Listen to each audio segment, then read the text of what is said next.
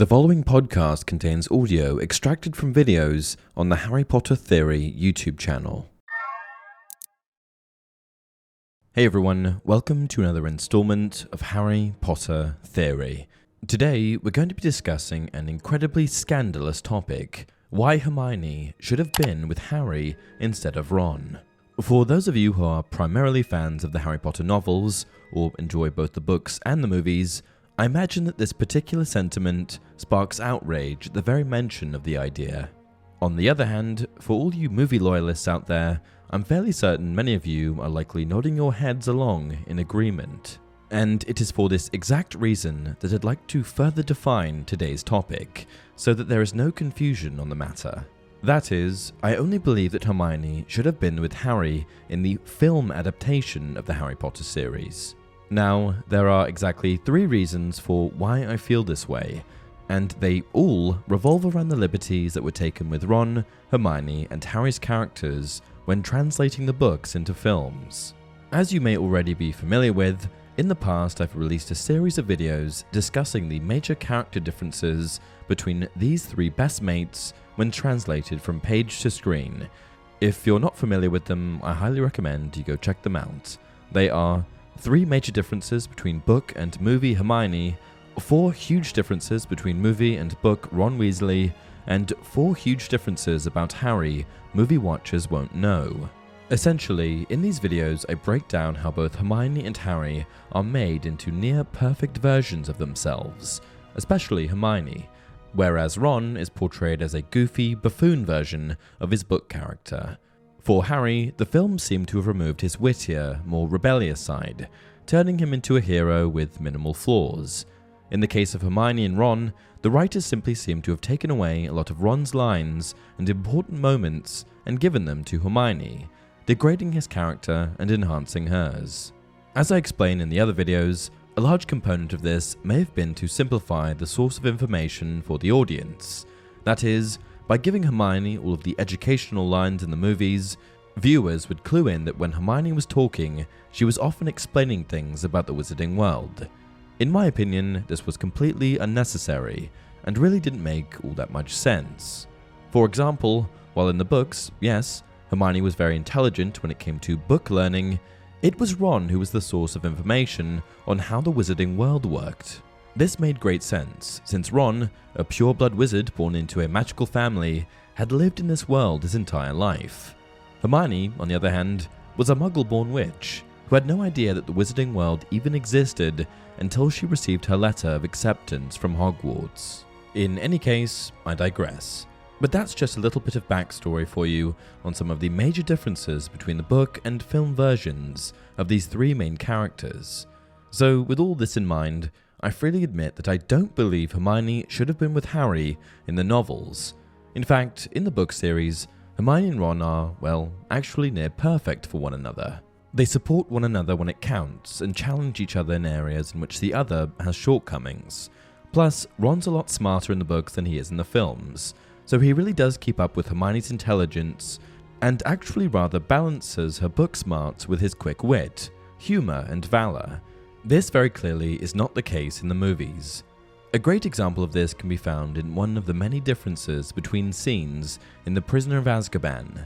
This particular instance takes place in Professor Snape's potions class when he asks the third-year students a question. In both the book and movie version, Hermione is extremely eager to respond to the question, since, of course, she knows the answer. Snape, however, simply refuses to call on her, and so she shares the answer with the class without being asked. Here's how the rest of that scene plays out in the novel. "That is the second time you've spoken out of turn, Miss Granger," said Snape coolly. 5 more points from Gryffindor for being an insufferable know-it-all." Hermione went very red, put down her hand, and stared at the floor with her eyes full of tears. It was a mark of how much the class loathed Snape that they were all glaring at him, because every one of them had called Hermione a know-it-all at least once, and Ron, who told Hermione she was a know-it-all at least twice a week, said loudly, "You asked us a question and she knows the answer. Why ask if you don't want to be told?" In great contrast, when Hermione shares the answer to Snape's question out of turn in the movie, and Alan Rickman Snape reprimands her for being an insufferable know-it-all, Do you remember what Rupert Grint's portrayal of Ron says? He's got a point, you know. I mean, no wonder movie lovers of the Harry Potter franchise don't think Ron deserves to be with this flawless and beautiful version of Hermione, as portrayed by Emma Watson. Not only is he not that bright, but he's also a complete jerk. Sadly, this sort of lost in translation adaptation from book to film seems to be quite common, as there are several other scenes in which the novels portray Ron as acting in Hermione's best interest or standing up for her or Harry. But in the movies, he's either rude, silent, or the scene simply doesn't exist. Quite honestly, I don't envy the job the screenwriters were tasked with when writing all 7 Harry Potter scripts. Cutting 500- to 800-page books down into 2-hour movies would be no easy task. But I simply don't agree with many of these script changes that fundamentally altered Ron's relationship with Hermione. And that's not to say anything about what it did to his friendship with Harry. I mean, are movie Ron and Harry even best friends? It doesn't really seem so, does it? There are also multiple scenarios that the films portray that never take place in the books, many of which make it seem like Hermione and Harry would be much better suited for one another than Hermione and Ron. For example, in the movie version of the Half-Blood Prince, we see Harry comforting a crying Hermione in one of the towers at Hogwarts. As you may recall, she's crying in this scene because she's upset that Ron is dating Lavender Brown. And while book Ron may have also dated Lavender Brown, we are never presented with the scene in which Hermione cries on Harry's shoulder. In fact, he seems to only notice that she's been crying in passing, with descriptions from the book sounding something more like this.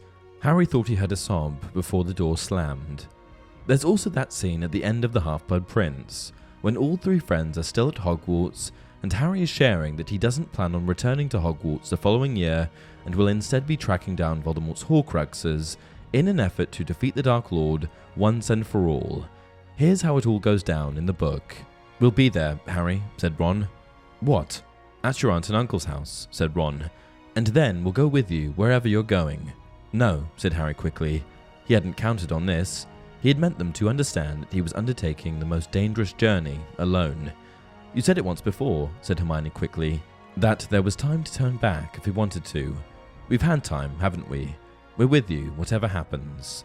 By contrast, in the movies, Ron sits laughably far away from Hermione and Harry as the two H's plan their future together. "Harry, I'm not coming back, Hermione. I've got to finish whatever Dumbledore started, and I don't know where that'll lead me, but I'll let you and Ron know where I am when I can. Hermione, I've always admired your courage, Harry, but sometimes you can be really thick. You don't really think you're going to be able to find all those Horcruxes by yourself, do you? You need us, Harry." So, of course, with, enhancements like this littered throughout the films, it seems just so obvious that Hermione should be with Harry, and certainly not that dolt, Ron. All in all, when it comes to the movies, I'm all for the Hermione-Harry ship, or as some fans like to call them, harmony. Okay, maybe I wouldn't go quite that far. But with that, we've come to the end of another video. What did you think? Do you agree? Should movie Hermione and Harry have been together? Maybe you even think book Hermione and Harry should have been together. Or perhaps you believe that both film and novel Ron was the right match for Hermione. Let me know your thoughts in the comments below. And, as always, if you enjoyed this video, don't forget to like it and subscribe to the channel. Until next time, honestly, don't you two read?